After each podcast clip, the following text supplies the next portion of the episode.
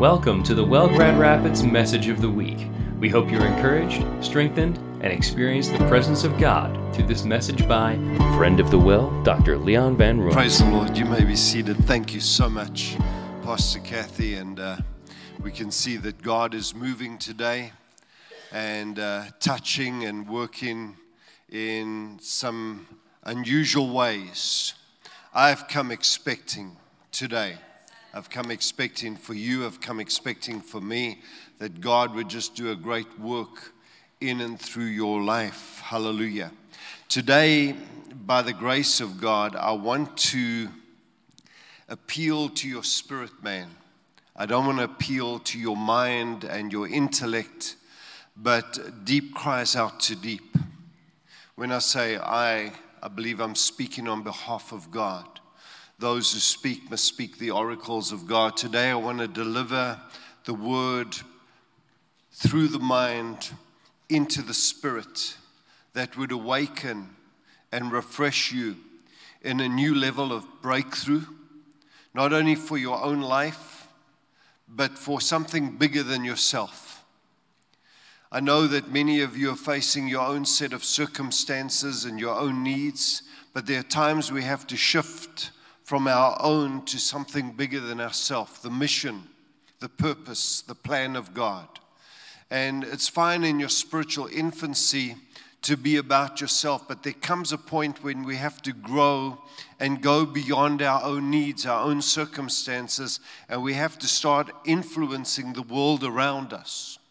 One of the things that I focused on and I continue to focus on is that I want to raise up world changers. Again, when I say I want to, I want to do it on behalf of God. It's the kind of mission that He has given me.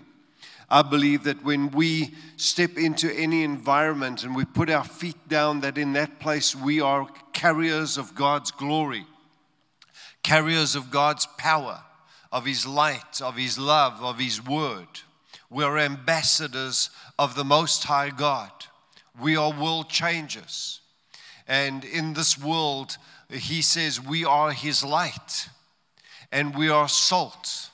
And therefore, I believe that you can have an influence that is just beyond your own set of circumstances to a mission that is to change this world for the glory of God.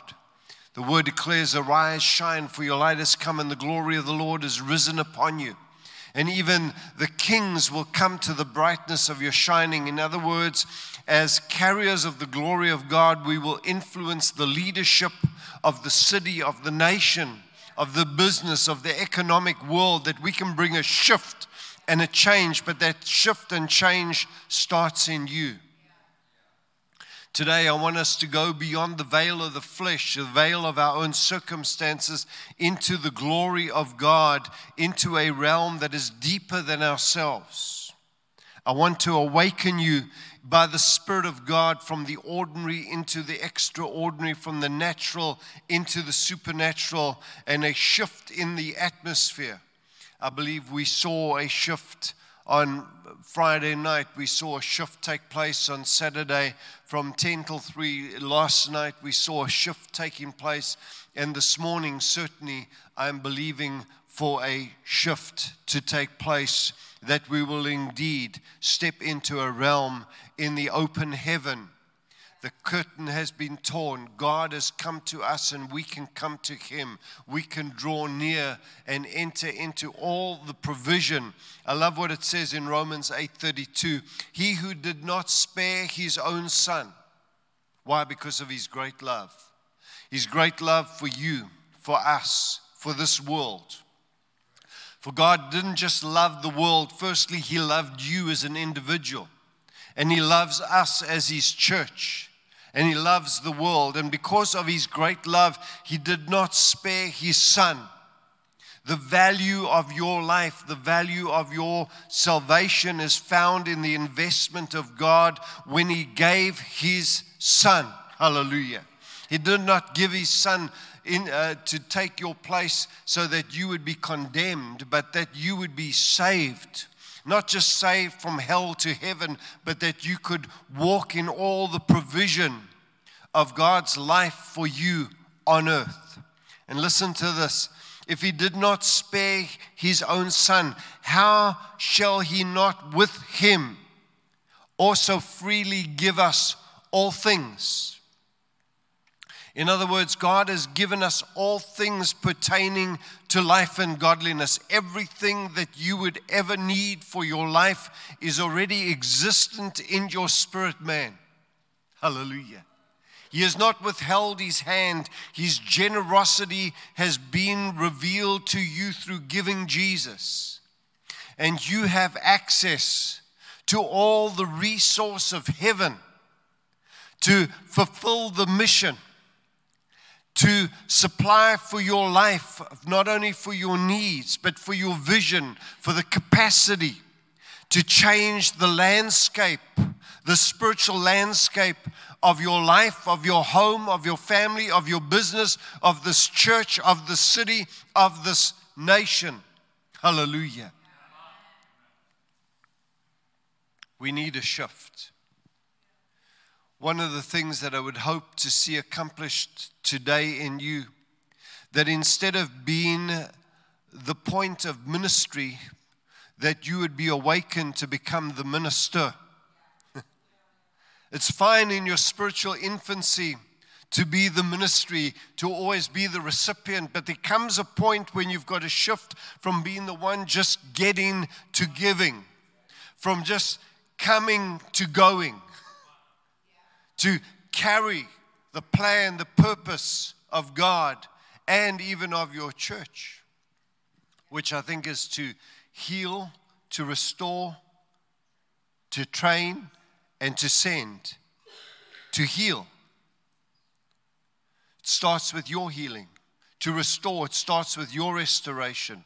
To train, you must be trained to be a, a, a carrier of this glory. And then to send into your world which may be 10, 20, 50, 100 people, but in that world, you are the closest that some people will ever get to seeing and hearing and touching Jesus. Hallelujah. You're a partaker of His divine nature. You're a carrier of His glory. When you leave here today, I'm believing for an increase, an expansion, a growth in your vision, in your faith, in your capacity for what God has for you. One day I I was caught into the spirit realm, and I've been caught into the realms of God's glory. But in this incident, I was caught into the strategy room of principalities and powers. And, you know, we have vision and we have strategy, and darkness has vision and has strategy as well. And there are forces that at work that want to rob you from your inheritance in the saints. There are forces that are at work that want to rob you from the divine initiative, to lull you into a state of spiritual indifference, slumber, to rob you of your faith, of your confidence, to get you to live as a mere man, to so awaken disappointment in your life that somehow you would begin to doubt the goodness and the love and the provision of God. How many of you have faced those challenges? Of course you have. They have strategies. The Bible says, be on the alert. Your adversary, the devil, goes about like a roaring lion, seeking whom he may devour. The, the thief comes but to steal, to kill, and to destroy. He wants to render you useless for the kingdom, to make you so doubt the word that you become prayerless, that you become indifferent, feeling like, I can't change this situation. I can't help grow and advance the kingdom and just lull you to becoming a church attendee, showing up when it's convenient, and you'll find it'll become less and less convenient as time passes. rob you of your zeal, rob you of your passion, rob you of your vision, rob you of your faith. These demonic assignments, they come against you with strategic motivation that comes from principalities and powers. I'm feeling a rumble in Grand Rapids. There's a church called The Well. And there's been a shift, there's a, a growth, there's something happening there. Go and stop that work. Go and rob them of their confidence. Go and rob them of their faith. Their prayers are powerful. Silence them. Let them see themselves as mere man. Rob them, if possible, blind them that they don't see who they are, whose they are, what they've been given.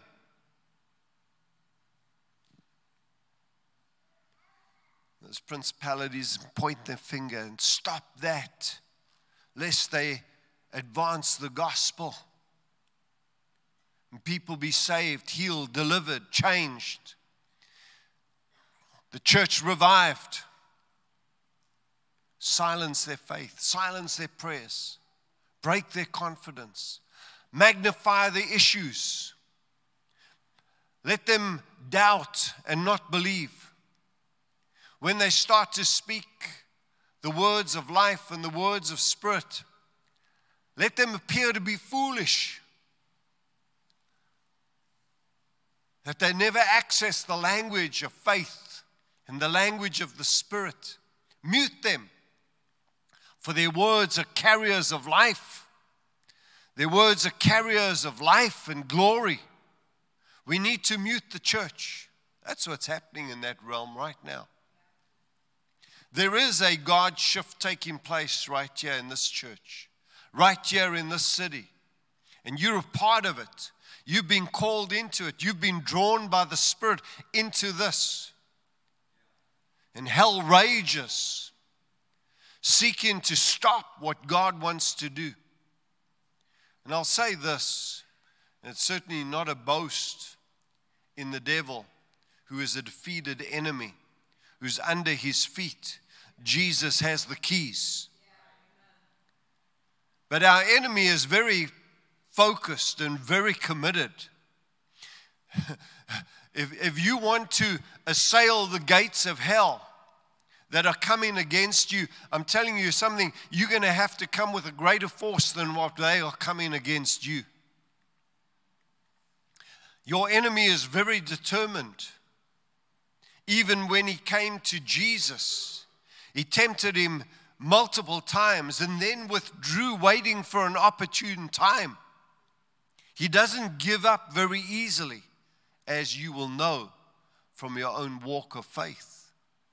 He's always lurking around, if at all possible, to trip you up, to pull you away. When you want to read the word, have you noticed how tired you get? Have you noticed when you watch your favorite sport or interest movie that you're wide awake and alert? And then when it comes to prayer time, how distracted you are. Have you ever noticed that? Have you ever wondered about that? Why is it when you get ready for church, it's like all hell breaks loose against your home? Because it is. Because He knows when we meet together, something is happening. Because two are better than one. And when we're together, there is an increase and escalation in our force of faith.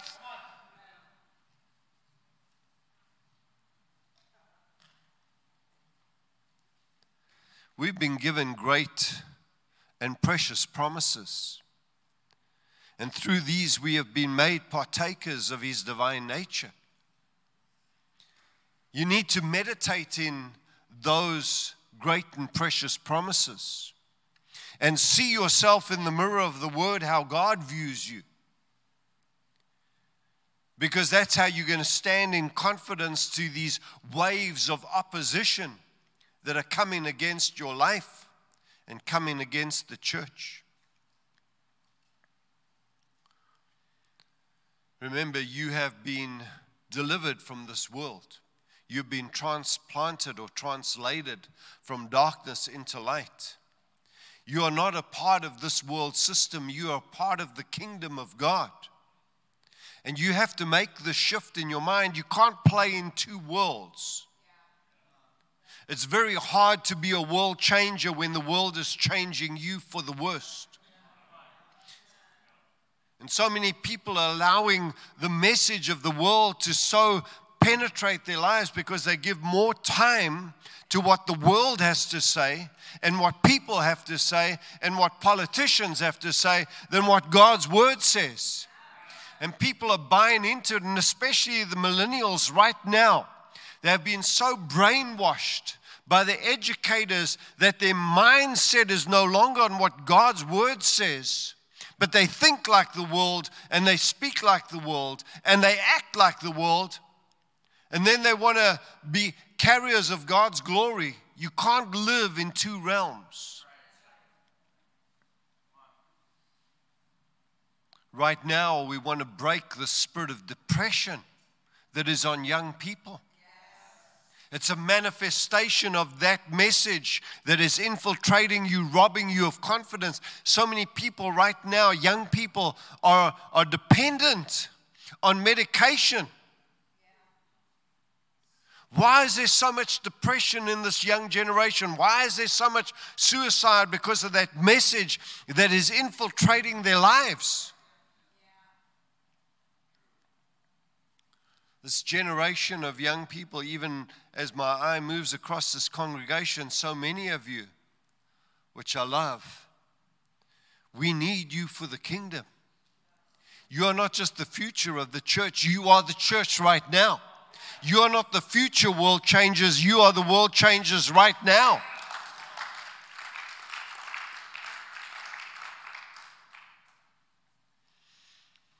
Yesterday in the training time, I, I shared a testimony. A 21 year old goes into a village in Africa. They go to a clinic. Why do they go to a clinic? Because they know there's sick people. Why do they go to the clinic? Because they know they are carriers of the, of the plan of God's redemption to cast out demons and to heal the sick. So they go to a clinic, and there's a little seven year old boy that has never spoken been sick and weak. And they, they, they minister to that family. The father is studying to become a witch doctor. And they begin to share and they pray for him.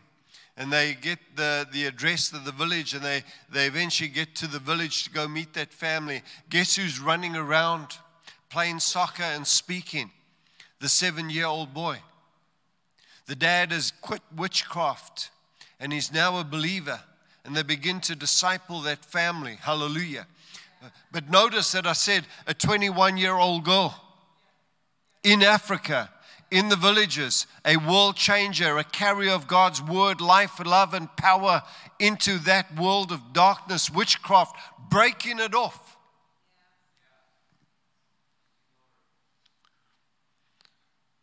The youngest pastor that I released into the ministry was 18 years old. I went and I reached a village, and I had no pastor. I had this young student in my Bible school. And uh, I, I got him in the back of my truck. There wasn't even place on the front seat because I had my dog sitting there with me. I'm just kidding.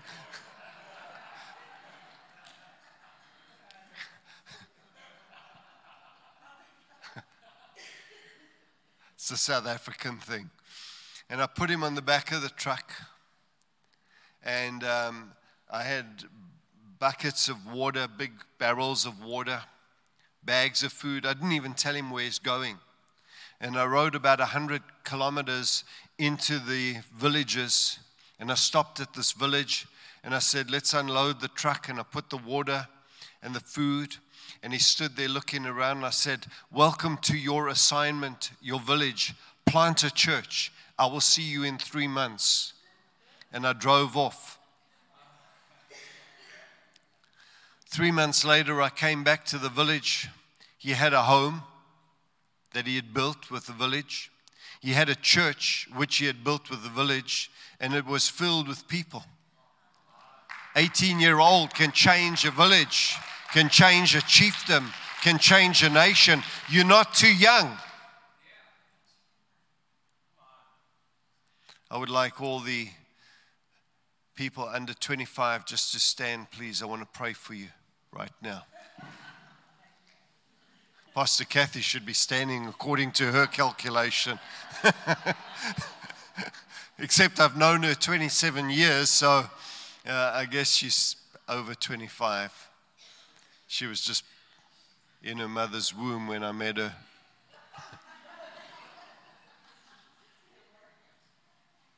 Come on forward, guys. Come stand here. I want to pray for you as world changes. Give them a hand as they come on down.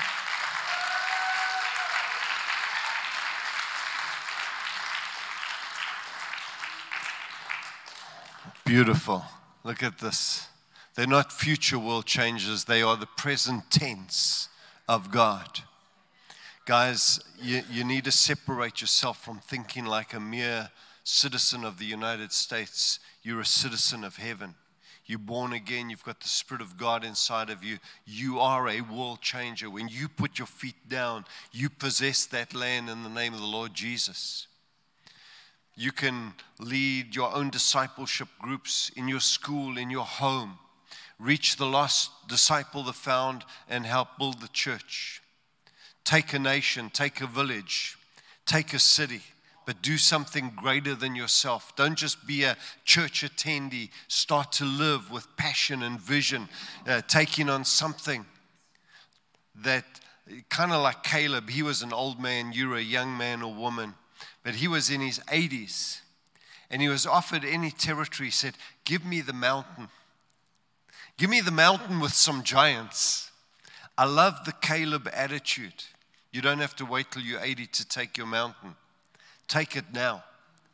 Go and take it. I want to break the spirit of the age off you and set your mind free to think the Word of God, the life of God, the Spirit of God, and that you would influence your society. Stretch out your hand and your love to these young people. Come on, stand with me and let's pray for them. Get ready to receive people. Just lift your hands and get ready to receive. Just say, Thank you, God. Touch my life right now. Fill my life. Change my life. I want to be a carrier of your plan and purpose. Lord God, thank you for these young lives that are standing in front here right now.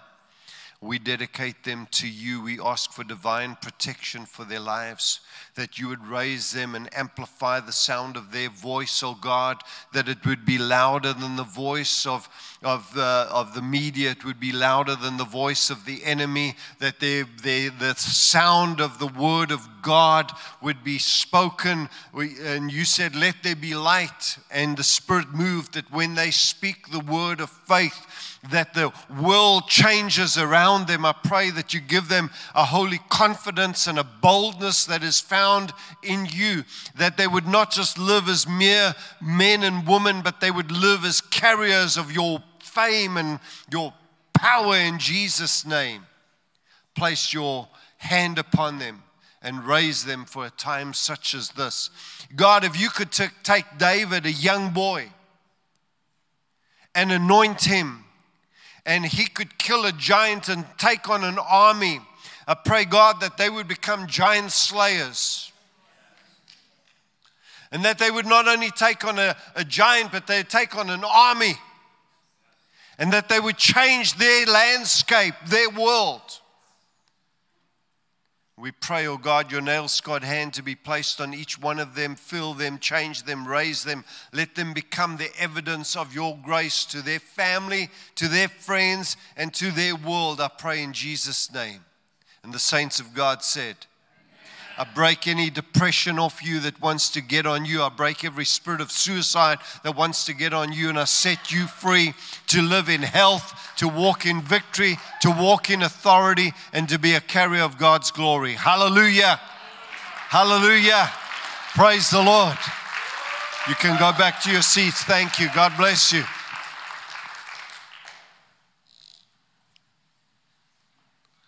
That's beautiful. Look how many young precious lives in this church.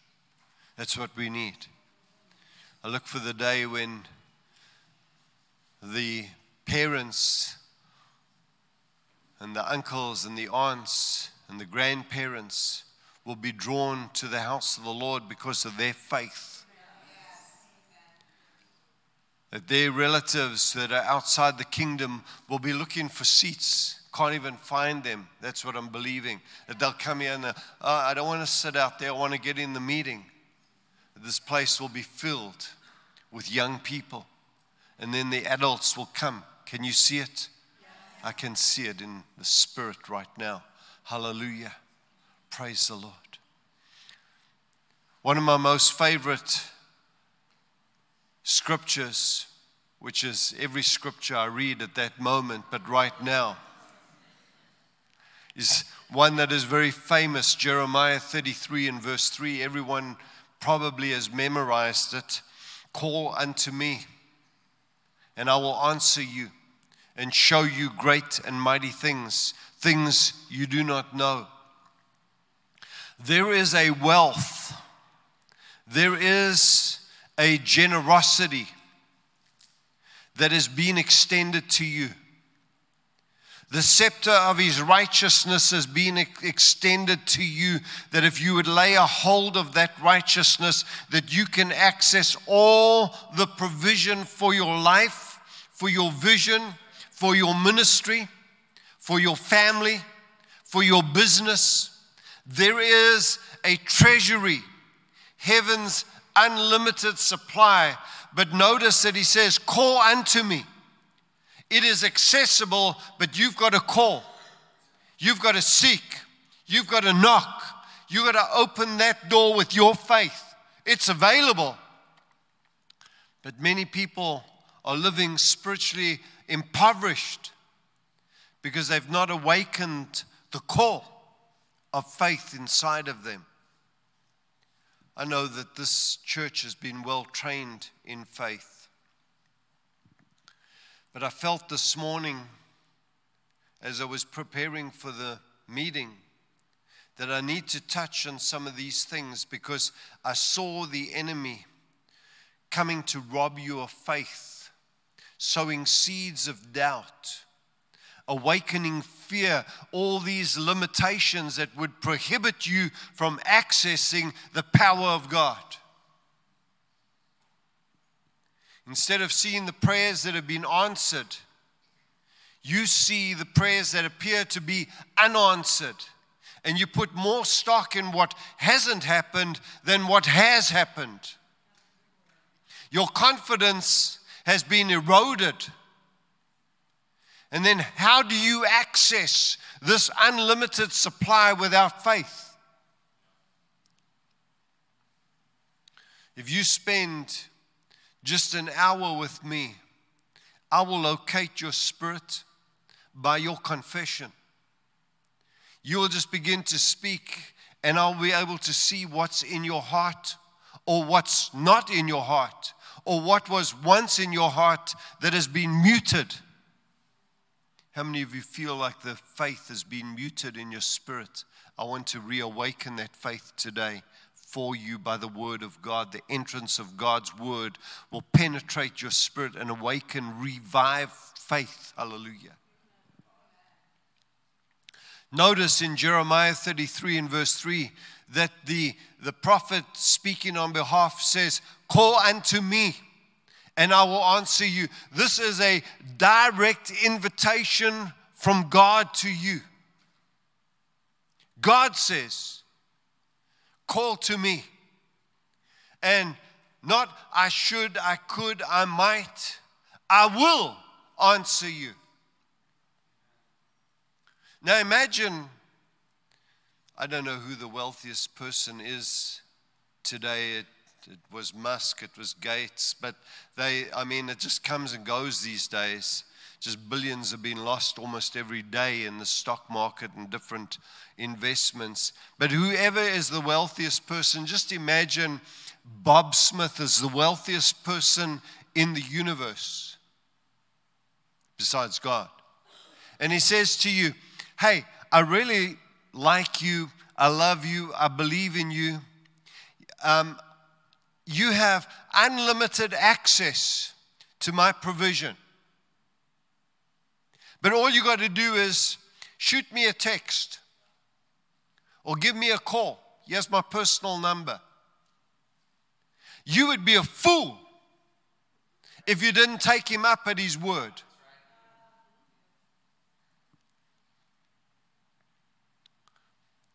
It's funny how we'd even doubt a human being who gives you that kind of offer. How much more do we doubt God has given us an unlimited offer? Call unto me, and I will answer you and show you great and mighty things. I will take you into realms that you didn't even imagine existed if you will call. But when you call, there's got to be the call of faith. It's not a call of doubt, it's not a call of unbelief. There is faith attached to that call. And that's why the enemy has been wanting to rob you of your confidence and of your faith. He says, If you call, I will answer. He hears your voice, and you can hear his voice. You have not, the Bible says, because you ask not. Now I know some people ask amiss, they get into greed and selfishness. But he says, You have not because you ask not. People have been robbed of prayer power because the enemy has seeded your world, your life, your mind with doubt, unbelief, and fear. And so your authority, your approach, your confidence has been eroded. And instead of pressing in and laying a hold of, you back away. We can see it. People that once prayed, they've become prayerless. Even churches have become prayerless, which is not a new thing, by the way. I've been in the ministry almost 50 years, and the least attended meeting in the average church is the prayer meeting. Why is that? Because the Bible says, if any two shall agree as any touching anything, it shall be done for them. And we saw in Acts chapter 2 when they lifted up their voice with one accord, and in Acts chapter 4 when they lifted up their voices with one accord, that God invaded the place. And there's an attack against the church to rob them of corporate prayer power. Not only personally we've been robbed, but corporately we've been robbed. It's kind of like God says, I'm going to give you this, this access code to the church that if you get together in unity and faith, you can have anything that you ask. And then he says, hey, we better not let them get into those meetings. Let's distract them. Let's get them to get so busy in their own little world that they don't take up God at His promise, that they don't take up God at His goodness, His generosity let them think that they can live out of their own treasury, their limited supply. God's offered them unlimited. We don't want them to get there. Stop them. Oh, I'm too tired to pray. But you got four hours to watch football. I'm too tired to go to church, which is two hours or from yeah, four hours. Don't worry, you'll get home for lunch. My flight's at five o'clock. I've got all day. Someone goes, Oh no, I told you let's not go to church today. Let's stay in bed. And those that are watching at home,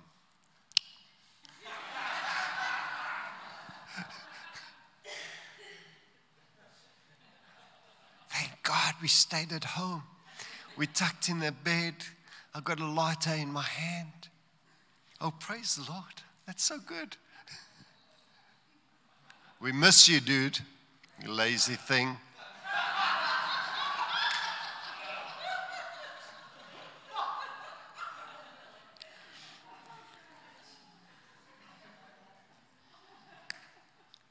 Call and I will answer. Ask, and you shall receive.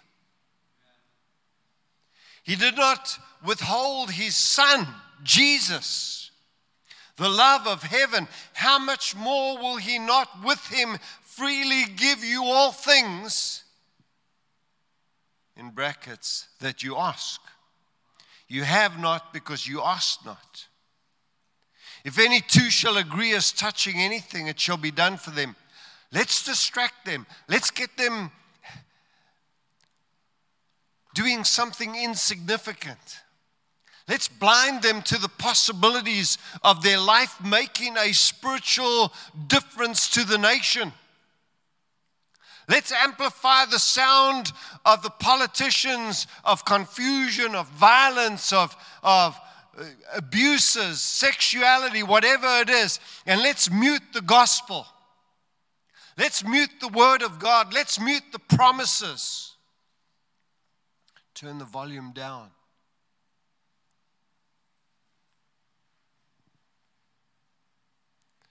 God promises that He will answer. I will.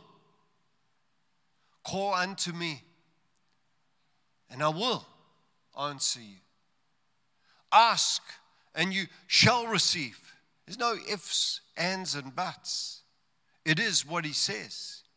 He is God, and He is faithful, and He is true. He's not a man that He should lie. He's not giving you some false promise that He cannot perform. You don't have to ever worry about your approach to God. It's not like, and I know none of you have ever been into a casino. Uh, you don't get before that little one arm bandit that rips you off and hoping prayer is not like going to that machine and hoping that you get your lucky break, that you hit the jackpot.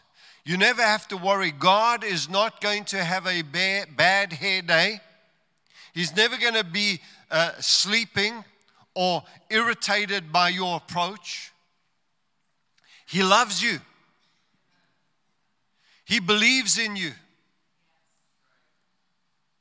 He believes in you more than you believe in Him.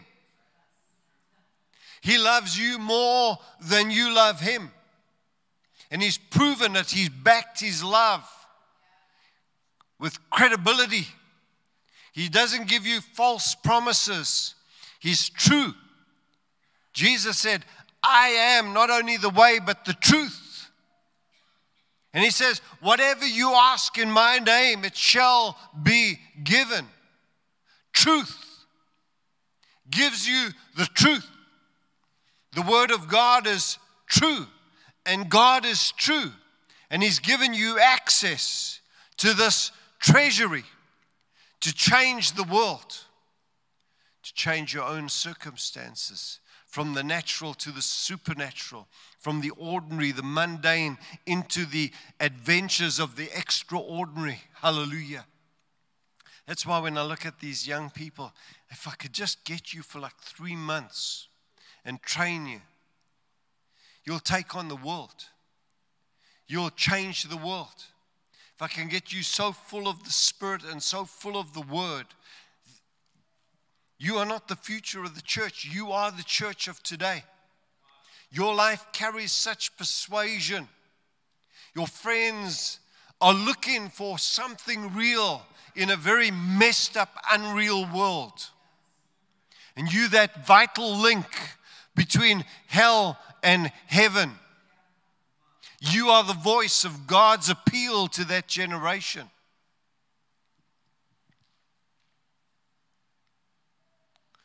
God will not only answer your prayer, but He will show you great and mighty things. He is a supernatural, powerful, miracle working God. And He will do for you what man cannot do for you. As men, we do our best to help people, or we ought to. But our supply and our knowledge and our resource is nothing in comparison to His. when we give our best, we'll soon be depleted. But His wisdom, skill, knowledge, abundance will never be depleted. When you've drawn everything that you would ever need, the river of God has not even lost one drop. There is more than enough of God's provision for the entire world. Hallelujah. And it's freely available. But to access it, you've got to have faith. Every promise is yes. When you read the promises found in the Word of God, and there are hundreds of them, every one of those promises is yours, is God's yes to you. There will never be a promise that God will say no to. Some of them have conditions attached. Call unto me and I will answer you. Unless you call, you cannot access. The promise has a condition ask and you shall receive. If you don't ask, you can't access. It's not going to just come to you, but you've got to press in. Sometimes you've got to press through the barriers that stand blocking your approach. But if you will press in and press through, you will access what God said you can have. Never doubt. Have faith. Believe. Now, go with me in your Bibles, or you can look at the screen in James chapter 5 and verses 13 to 18. I want to show you some things here. Is anyone among you suffering? Let him pray. How many of you are suffering? There is something facing your life right now. Anyone here? A couple of you, a couple of you. Here's what it says if you're suffering, here's what you got to do let him pray. Here's what I found when suffering comes to me, and it has come to me. It's very hard to pray when there's suffering.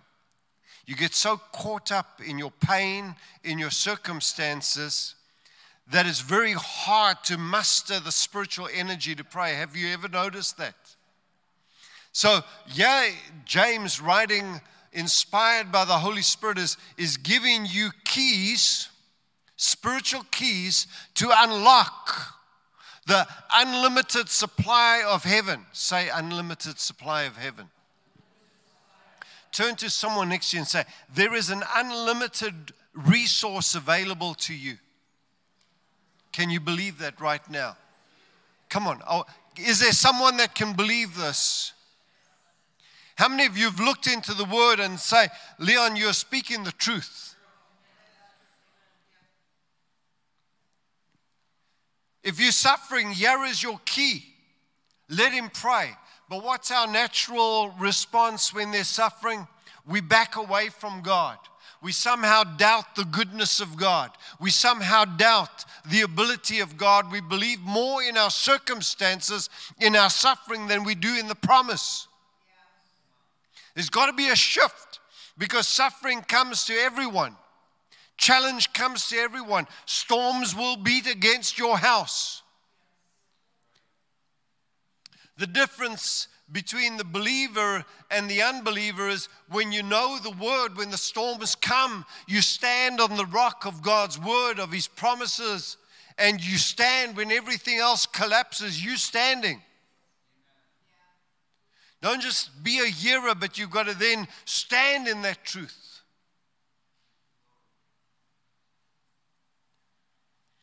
Is anyone cheerful? Anyone cheerful here today? Smile, tell your face. Someone said, How can I get the joy of the Lord? I said, Just smile. Give God something to multiply. If you give something, then He says it'll come back to you, pressed down, shaken together, and running over. Give a smile. Hallelujah. Yeah, I can see that worked well. Woo. This felt like I was being stared down by hell itself. That's why the prophet Jeremiah was told, Don't look at their faces. I made a mistake. I looked at your faces. I know the word and I didn't do it. Let's look somewhere else. Smile.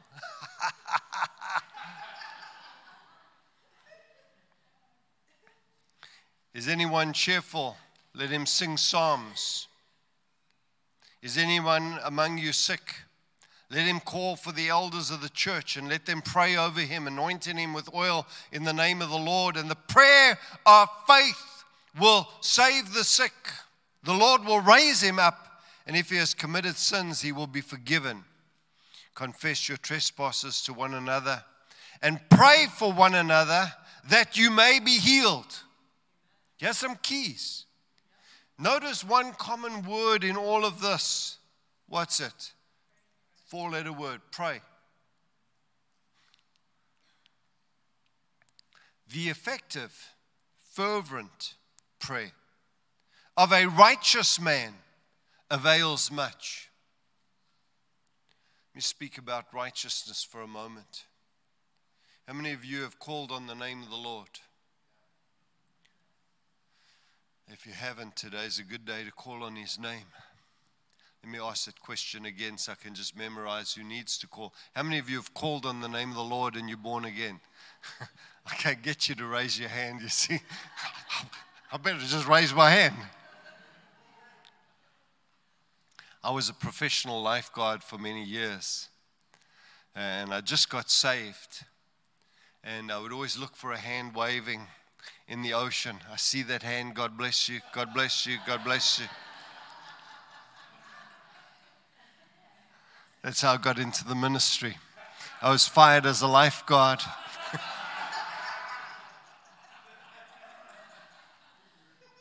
I see that hand. Oh, God bless you. Help, help.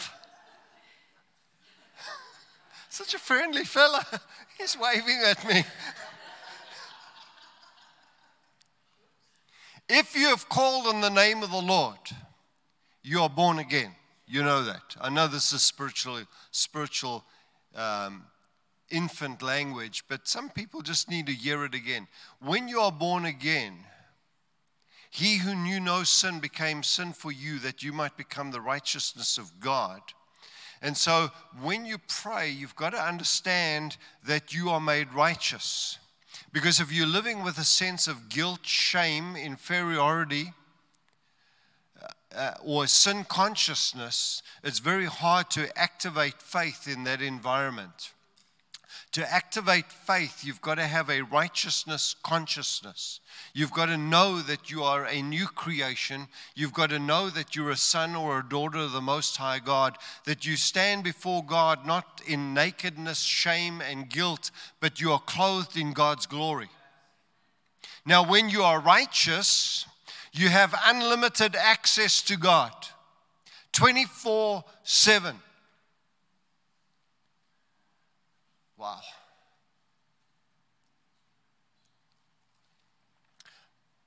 Pastors can be pretty busy.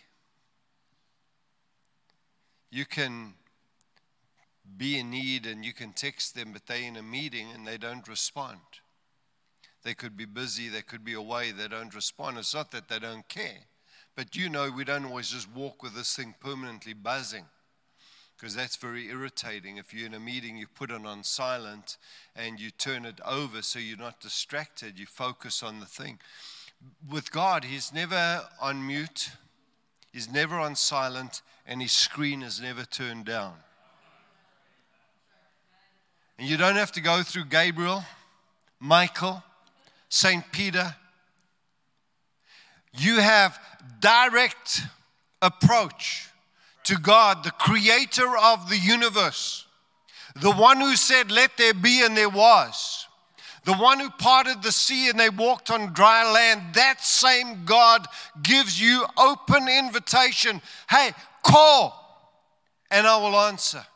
Or the fervent, not just the indifferent mouthing of words, but the fervent, the passionate, the faithful prayer of a righteous man avails much. What's avail mean? Puts forth much power. When you pray from a position of righteousness and faith, which are one and the same thing, your prayers put forth much power. The fervent, effectual prayer. We don't just mouth words, we don't go through a little prayer ritual. They emanate from the heart of faith. We pray not only the, the situation we're facing, but more than that, we start to pray what the word says about that situation. The longer you serve God and the more you study the word, instead of praying the situation, you start to speak the word into that situation. You start praying the answer, not the problem. It's called the prayer of faith. Will heal the sick because you know what the word says and you pray the word. Now, when you're just born again, oh God, I, really need you here in this situation. It's so devastating. But once you know whose you are, what you've been given, you don't say, oh God, this is devastating. You say, God, thank you that this situation is subject to change. This package that has been delivered to my home, I don't have to receive. Thank you, God, for a spiritual breakthrough.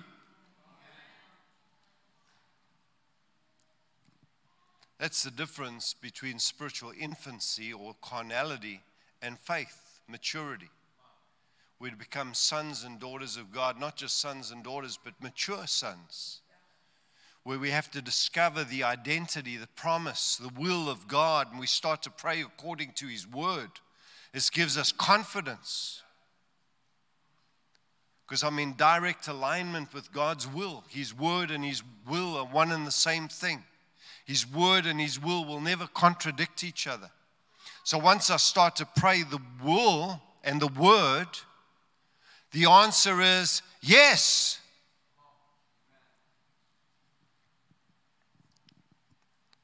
The effective, fervent prayer of a righteous man avails much.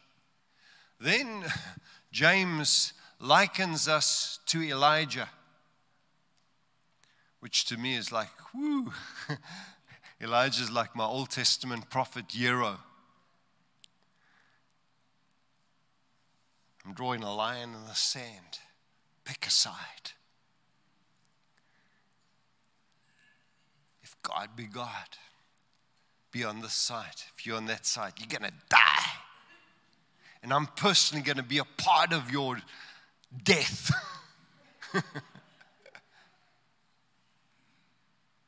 of course, I'm a new creation. But every now and again, I just like to admire Elijah. Blood splattered. Oh, what a great day at the office it was. I just revived the nation, broke a drought, ran over 20 miles.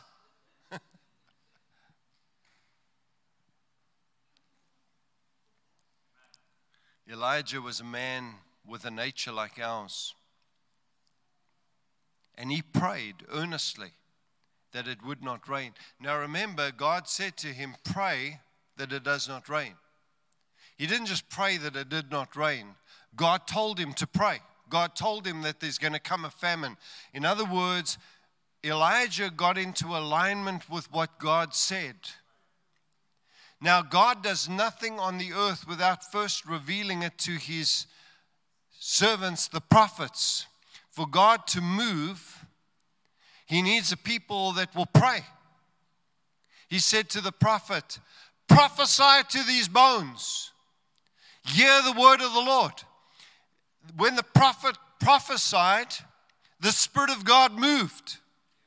If the prophet didn't get into agreement with God, the bones would have still been dry bones to this day. God actually uses you and me to change our world, to change our environment. Our prayers will make a difference if we pray. And if we pray the will and the word of God, it is subject to change.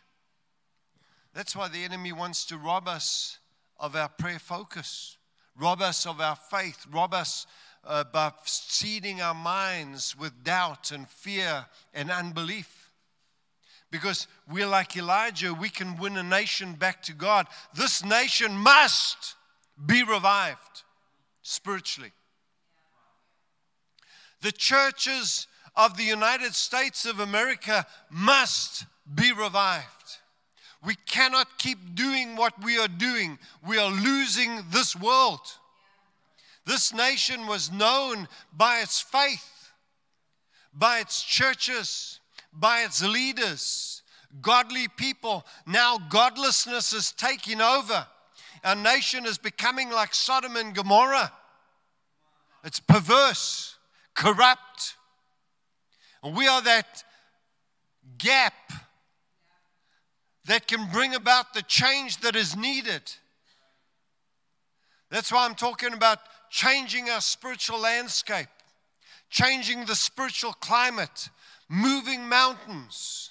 Through faith and through prayer, we can bring the change that is needed starting here in you, starting here in us, and then radiating out into the neighborhood, into the nation, to the world. You may feel like I'm just an ordinary person. No, you're not. You're a son and a daughter of the Most High God. Elijah prayed and it did not rain. And when he prayed, it rained. In other words, God, through James, through the Holy Spirit, is saying to you, you can change the climate of your circumstances. Pastor Kathy is a woman of faith. You say, uh, that would be a good place to say amen, but this is my story. So she said to me, Would you please come in January? I live in Florida. I said to her, We've got a few months to prepare. When I come, I want you to pray. Do you remember? I think we went to REI to look for a down jacket so that I could come here in the winter, which I would, didn't need. We've had such good weather. You're welcome. I said, I'll come, but we need to have snowless days. Because I don't want to come here and that you can't get to the meeting because the roads are iced over. This is January, people. Well, you don't realize the miracle because you're just like, oh, what a nice day. It's sunny outside. No, it's a miracle. When do you have blue skies in Michigan in January? She prayed. And I didn't have to be diverted to some dry spot waiting for the blizzard to pass. Thank you, Pastor Kathy. I appreciate the nice weather. I'm a mighty man of faith and power, but I'm a wuss when it comes to cold. I just hate the cold. I said to God, send me anywhere. Uh, preferably Hawaii will be a great start for my ministry and I end up in Michigan in January. you got some work to do there, son. You got to change a little bit. You got to change your attitude. Stop saying you're a wuss, you're a mighty man of faith. You can change circumstances. You can even change the weather. Uh, Pastor Kathy, will you please pray for the weather to be good? That's what we do. We put the blame on someone else, don't we? Hey, I'm sick. Will you pray for me? It's okay, he says, if there be any sick among you, call on the elders. But there comes a point when you can stand for yourself and pray for yourself. It's fine to have prayer, but there's also a time when you just have to stand and press through for yourself as well. The effective, fervent prayer of a righteous man avails much. Elijah was a man with a nature like ours, and he prayed earnestly. Not he just prayed, but he prayed earnestly. I think the earnestly is missing from the modern day church. I'm, I was born again in a Pentecostal church. I don't want to get into denominationalism. I'm not, I'm not a Pentecostal, although I am the product of the upper room. I speak in tongues and I prophesy. The fire of God is set on me. The mighty rushing wind of God has filled me. But I don't like Pentecostalism, the religiosity of it. You understand? Um,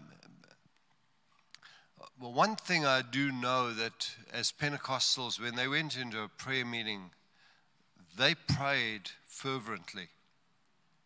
Today, most people just like kind of mutter under their breath, you know, just like, rabba, rabba, rabba, thank you, God, thank you, God, thank you, God. And it's just like vain repetitions. There's not that earnest appeal emanating that, that's laying a hold of what Christ has laid hold of for us. Do you know what I'm saying? We need to examine our prayer lives. I don't believe we need to pray all night, although it's not a bad thing. I, I, I remember when I was driving to a conference with my pastor from East London to Johannesburg, and um, it was about a thousand kilometers, like 700 miles, I guess. And uh, so he was telling me his stories. And he says, I, have done this trip for years. My dad used to take me to this conference, in Pentecostal denomination. He said, and we'd stop over at this widow's house, and she would pray right through the night. And I would lay in my bed listening to her, and he said, she would pray the whole night, but her prayers were filled with such unbelief. Her words were so negative. Even though she was fervent, how many of you know that you can be fervent without faith? It's not just fervency. A prayer without faith, you might as well sing Twinkle, Twinkle, Little Star. It's a waste of energy. All religions pray. They they sincere. Sincerity doesn't guarantee answered prayer. Fervency doesn't guarantee answered prayer, even though it says the fervent prayer but it also says the effectual prayer. What's, what makes a prayer effectual is you pray the will, the word, the answer, the faith. That's how you change the landscape. You don't change it by your sincerity, by your desperation. People are desperate every day in hospital. Oh God, oh God, oh God. But there's no faith. They don't know the word. They don't know the provision. Desperation doesn't guarantee. Sincerity doesn't guarantee. But what guarantees answered prayer is what? Faith. The prayer of faith will heal the sick. Faith will move a mountain. You have not because you ask not, but you got to ask in faith. And he prayed again, and the heavens gave rain, and the earth produced its fruit. Six times it says, pray. We can change the climate, the spiritual climate. You can have a daily routine of prayer, but it could be just mouthing the same little prayer routine.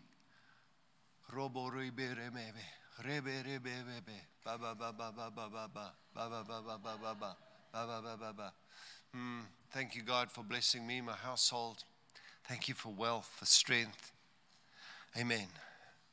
And you just say the same thing every single day, just your little routine. Prayer is not a little routine. You're not like the Pharisees praying, mouthing the same words. It's the prayer of faith, it's praying the will of God taking charge of that situation as a man or a woman of God, standing in the midst of a world that needs a revival, saying, Thank you, God. I prophesy to the four corners of my city the south, the north, the east, the west, I call the mighty wind of God to blow in my church and in every church, every pastor, every leader in the city to come under the power of God. And even those that are indifferent right now, I thank you that conviction is falling upon their hearts and their minds. They've been challenged in their passivity and in their indifference and awakening your word in them. Now you bring in the solution. I have to close. Desperation and urgency is not enough. Hebrews 11:6 says, "But without faith it is impossible to please God. For those that come to him must believe that he is, and that he is a rewarder of those who not only seek him, but diligently seek him. Without faith, it is impossible. I looked at the Greek word for impossible. As a theologian, I love to study the Greek. So I went to the Greek restaurant down the road from me and I ordered my lunch. I love it. I think I've got Mediterranean blood in me. I love Greek food feta cheese, olives, lamb. Even as a vegan, I eat lamb. Identify as being vegan, a lamb eating vegan.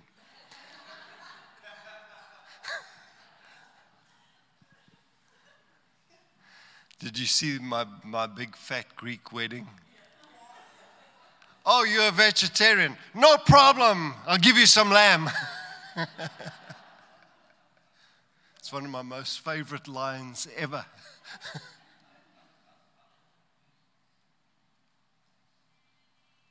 the word impossible in the Greek is blow you away. It means impossible.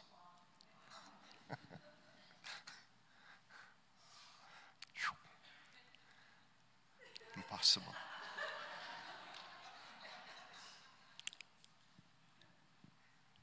James 5 says, and the prayer of faith. James 1 6, let him ask in faith. Matthew 21 21, if you have faith and do not doubt. When you ask in prayer, believing, why is it that we have so many unbelieving believers? I thought we are the household of faith. People actually are insulted by the message of faith in our nation. They think it's some name it, claim it, frame it, just because we believe in speaking the word of God. The profession of our faith is the alignment of my tongue and my heart with what the word says. And they think it's some quick get rich scheme. Oh, you're one of those faith people. Yep. Are you like mega faith? Absolutely.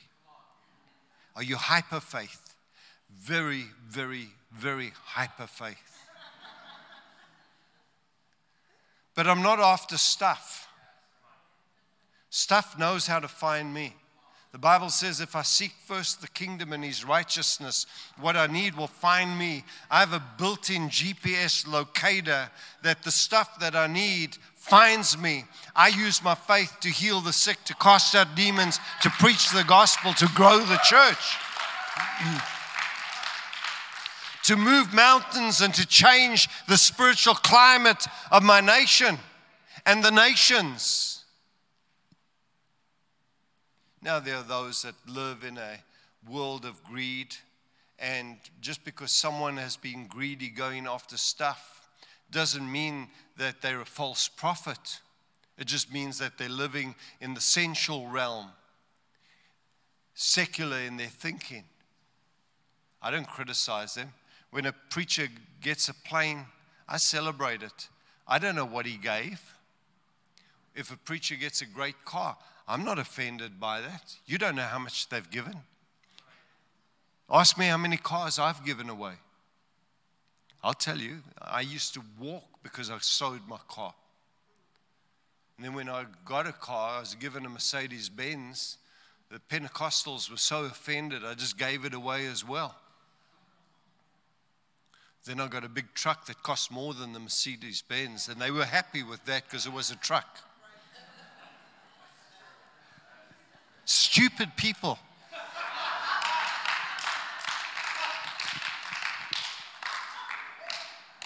And they're sometimes on church boards. They're happy if you've got a truck, but they're unhappy if you've got a Mercedes Benz. The truck costs more. It's a beast.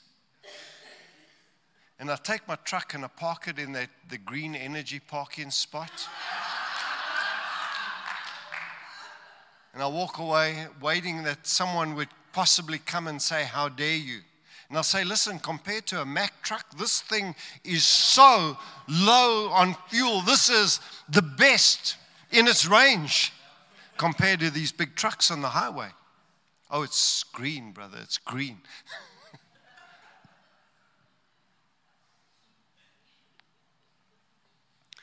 One day I went to the mall and there was a sign there for pregnant people to park. Have you seen the pink signs? And I went and parked my car there. Lady came walking up to me. She said, You're not pregnant. I said, Listen, I am always carrying vision in my in my spirit.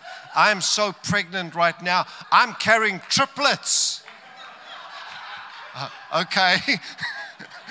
you weirdo.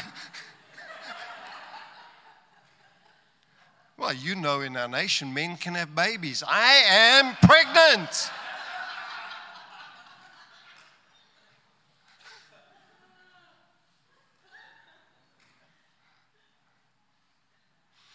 If you have faith and do not doubt, you'll say to this mountain, Be lifted up and cast into the sea, and you will have what you say. Whatever you ask in prayer, believing you will receive. Here's a saying for you surfers surf. If a surfer doesn't surf, what is he? He's not a surfer. Surfers surf. Leaders lead. If you're a leader and you're not leading, you're not a leader. The title given to your name is what you are and what you do. Believers believe. Then why is the church so filled with doubt and unbelief? Because we're not growing in grace and growing in faith. We're allowing the infiltration of the message of the society around us to dominate our thinking that when we do face circumstances that are contrary, we freak out.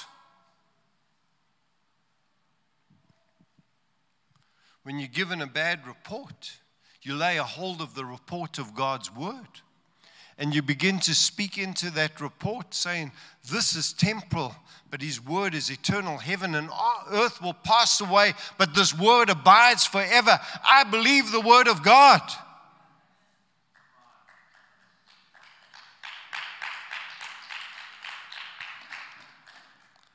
A close. Jesus never criticized anyone with hyper faith. He actually admired it. He, Jesus is perfect in every way. How many of you know that? But when I read the scriptures and Jesus is before unbelieving people, it kind of irritated him. How much longer must I put up with this unbelieving generation? He said, Have faith. He wanted his people to have faith, mountain moving faith. Such great faith I haven't seen in all of Israel. He applauded great faith. Today in America, if you've got great faith, they think you're in a cult. They've been so blinded that they think if you're in faith and you speak the word of God, that you're one of those name it, claim it, frame it. They insult people of faith, but they'll be insulted when they pray their prayers of unbelief because they'll not be answered. it's weird when, when I study the word of faith, and I don't believe it's a movement or a denomination. I think every church is, a, is the household of faith. One, one pastor came to me and said, We're not word of faith. I said to him, Okay, so you word of unbelief. He said, No, no. I said, No, either the Bible says don't be double minded. You either word of faith or you the word of unbelief. What is it? Uh, uh, they can't even stand in confidence saying I'm word of faith in case they're part of a cult. You're not in a cult when you believe God. You're a believer. Believers believe. Surfers surf. Leaders lead. Believers believe. Are you a believing believer or a contradiction? Have faith in God. My faith is not in the message of faith. My faith is actually not even in the Bible. My faith is in God of the Bible. My faith isn't in the Bible, it's in the God of the Bible. Do you understand the difference? Believers believe.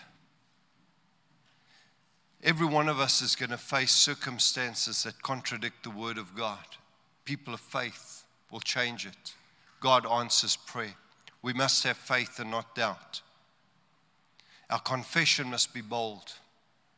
The word, you are known by what is in your heart. Out of the heart come the abundant, the, the issues of life. Out of the abundance of the, the heart, the mouth speaks. So if you speak the word, then you are a believer. If you speak your circumstances, you speak in circumstances, you are unbelieving believer. Have the language of faith. I'm bilingual. In fact, I'm trilingual. I speak three languages. I speak English, Afrikaans, and tongues.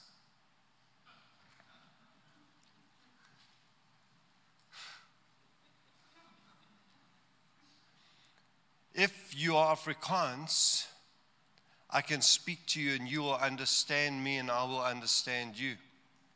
If you are in the Spirit and you speak the language of the Spirit, which is the language of faith, you'll understand it. If you're in unbelief and doubt, you'll think, weirdos. They'll, you'll think it's weird when people say, Praise the Lord, I'm blessed with every spiritual blessing. How are you doing? I'm blessed. Oh, he's one of those religious people. No, I'm just, you asked me how I am. I'm blessed. I'm blessed in coming in and I'm blessed in going out. I'm blessed sitting down and I'm blessed standing up. I'm the head and not the tail. You asked, why are you insulted when I say I'm blessed? Oh, well, you're one of those crazy Christians. Well, if you're talking about radical, on fire, born again, spirit filled, yes, I am. If you're speaking about being weird, no, I'm not. Let me close.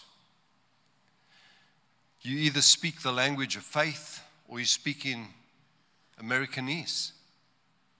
There's a huge difference. In the spirit, we understand each other. So when you get around believers, you understand each other because you speak in the same language. My son was too young to learn Afrikaans. He's not fluent in it when we left to come to America. So I can actually speak to my wife about my son, and he just sits smiling, thinking I'm saying good things and I'm talking about the things he needs to change in his life. He's irritating me, and he's sitting thinking, some other thing. I can stand in line and talk about what's going on in the environment. No one knows what I'm saying. I could be standing saying, Yeah, these people are so irritating. They're so annoying. The sign says, when you go into the airport, take everything out your pockets. And they go through the metal detector. Ding, ding, ding, ding, ding. Oh, there's keys. Go out, put the keys through. Ding, ding, ding, ding. Oh, there's my wallet. Ding, ding, ding. Oh, I've got a big metal belt. And I can stand to my wife and say, Hulle so dom. Hulle weet nie wat hulle doen. You don't know what I'm saying. And in the spirit, we can speak the same language because we're in the same culture. We speak the same language, the language of faith the language that changes our environment. I close. I said that three times. Uh, five. I actually have a problem. I lie a lot. I'm working at it. My therapist is working hard. I close, brother. Stand with me.